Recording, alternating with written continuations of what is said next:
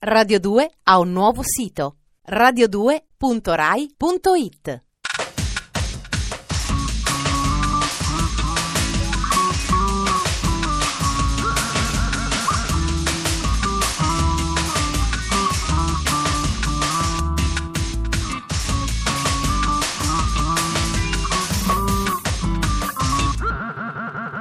Dispenser. I pinguini di Adelia vivono sulle scogliere e si cibano di pesce. Hanno un nemico, la foca leopardo. Quando un pinguino si sporge dalla scogliera per vedere dov'è la foca e decidere se tuffarsi o no per la pesca, altri pinguini da dietro lo spingono giù. In questo modo se c'è sotto la foca, per un po' non avrà fame. Che siate il pinguino che spinge o quello che cade nelle fauci della foca leopardo, benvenuti comunque a Dispenser. Io sono Ferrato e certe volte ne so più di Piero Angela. Sommario.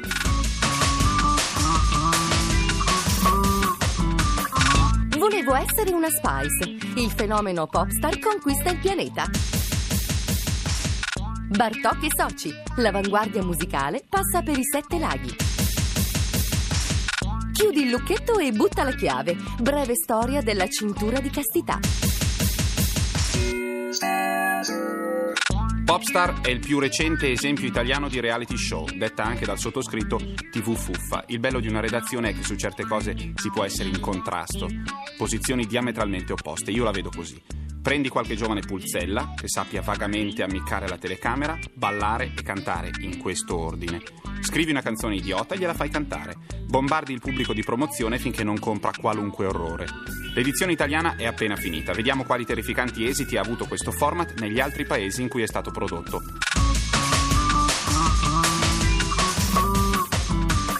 Dispenser. Ce l'hanno fatta. Dominique, Marta, Marcellina, Veronica e Roberta, in arte le Lollipop, con il loro primo singolo Down Down Down, hanno battuto i record di vendite italiani, superando in soli tre giorni il traguardo delle 30.000 copie, raggiungendo così il disco d'oro. Come tutti saprete, le Lollipop sono il gruppo composto dalle cinque ragazze vincitrici del programma Popstar di Italia 1 il reality show adolescenziale che a colpi di estenuanti provini e feroci selezioni che hanno messo a dura prova le oltre 6.000 partecipanti, ha tenuto incollato al televisore una media di 1 milione e 800 spettatori al giorno, dall'inizio di gennaio allo scorso 30 marzo.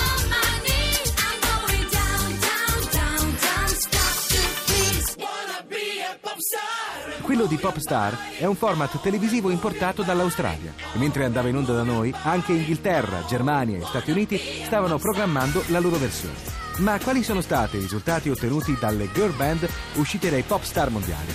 Dispenser è andato a verificare. Le capostipiti del fenomeno, le australiane Bardot, col singolo d'esordio Poison, hanno debuttato direttamente al primo posto della classifica locale.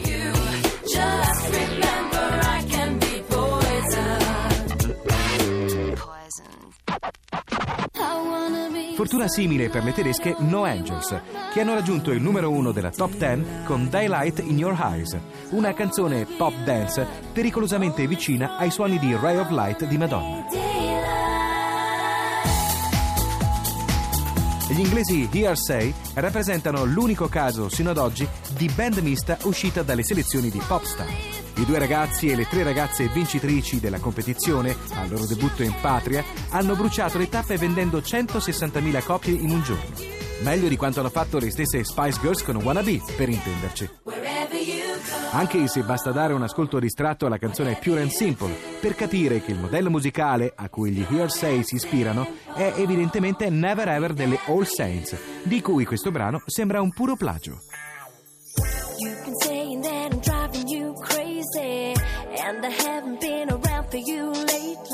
Dire delle americane Adam's Crush? Il loro singolo Get Over Yourself di record ne ha battuti diversi. È diventato immediatamente il singolo di debutto di un gruppo pop più venduto nella storia della musica americana.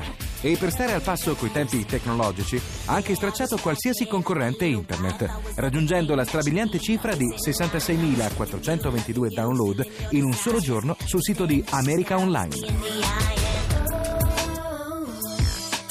Tutt'oro quindi per le nuove pop star mondiali fabbricate dall'omonima trasmissione TV? Più o meno. Le Bardot, giunte oggi al loro terzo singolo, non sono riuscite neppure a entrare nella top 10 australiana. Pare che il pubblico là si stia stancando di loro dopo soli sei mesi. Ma siate bravi, non ditelo alle Lollipop. Conoscendo Marcellina, scoppierebbe subito a piangere.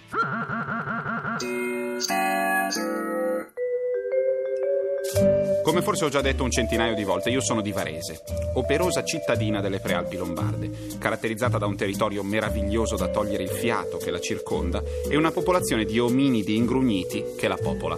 Varese nella storia ha prodotto poco. L'incompreso scrittore Guido Morselli, che dovette suicidarsi così per attirare un po' l'attenzione, e Piero Chiara, che fece un certo successo ma non mi è mai piaciuto. Poi ci sono tutti i lacustri, quelli della provincia, delle sponde del Lago Maggiore, che sono molto più prolifiche. Dario Fo, premio Nobel, è di quelle parti, tanto per citarne uno. Enzo Iacchetti, interista, anche lui. In questi mesi è esploso il fenomeno musicale della scena varesina. Quando ci sono due o tre gruppi in un posto si parla di scena.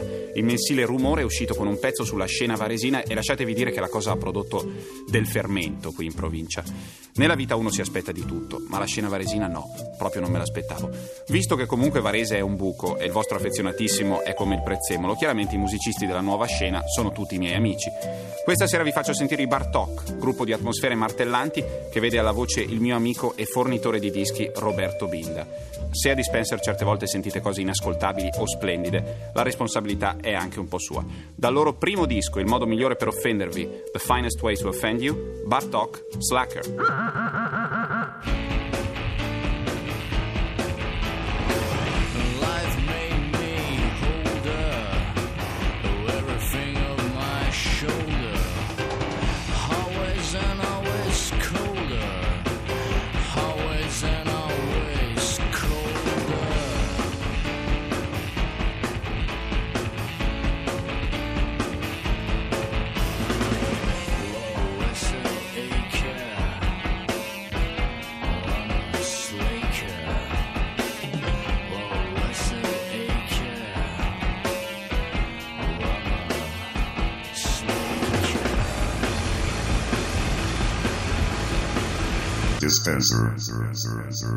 Tutti ne hanno sentito parlare, alcuni alle elementari, altri alle medie.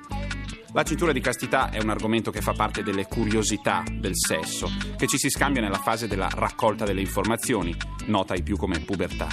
Questa forma di clausura genitale ha origini controverse e una ancor più dubbia veridicità storica. Eppure oggi sembra che viva una seconda giovinezza.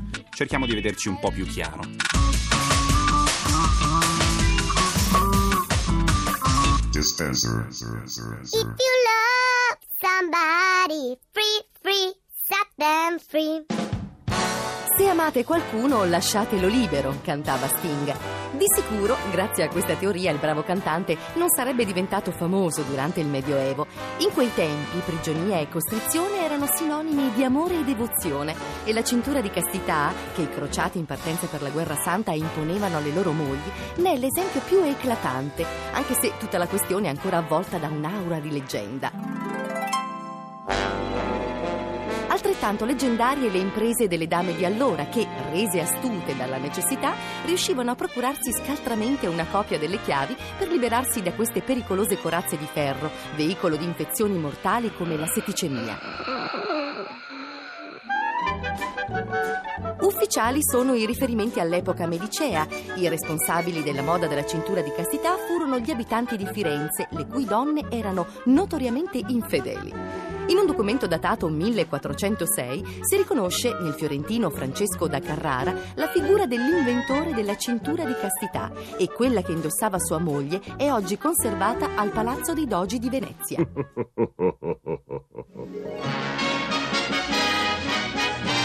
Più tardi, in epoca vittoriana, la cintura di castità, fino ad allora imposta unicamente alle donne, divenne di uso comune anche tra gli uomini per impedire loro la pratica della masturbazione che si riteneva causasse cecità, follia e morte.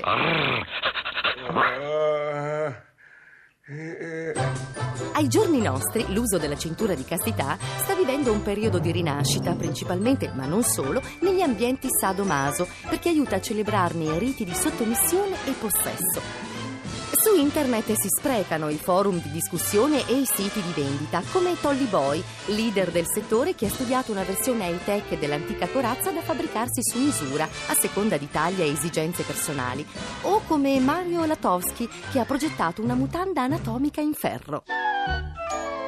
Su Lock Me Up, il sito più completo, sono stati raccolti i perché dell'utilizzo della cintura di castità, per eccessiva gelosia, per difendersi dallo stupro, per salvare l'intesa di coppia, per autopunizione in caso di tradimento. If you love someone. Se non ve la sentite di essere così audaci da proporne una alla vostra compagna, ma la gelosia vi sta tormentando, allora gli slip antitradimento sono ciò che fa per voi. Inventati dal sessuologo Giuseppe Cirillo, queste mutande di cotone per uomo e donna sono dotate di sofisticati sensori che segnalano quanto a lungo la persona che le indossa rimane senza. Come dice Cirillo, se gli slip vengono calati per un lasso di tempo che va dai 20 minuti a un'ora, non ci sono scuse. C'ha demento fu. Questa sera a Dispenser abbiamo parlato di pinguini cattivi, ma solo rapidamente, poi di trasmissioni insopportabili, dei miei amici Bartok e della cintura di castità. Io vi saluto, vi ringrazio, vi do appuntamento a domani sera 20.37 come sempre su Radio 2. Arrivederci. Dispenser è un programma di Giorgio Bozzo, condotto da Ferrato, scritto dalla Gigi, Matteo Bibianchi e Alberto Forni.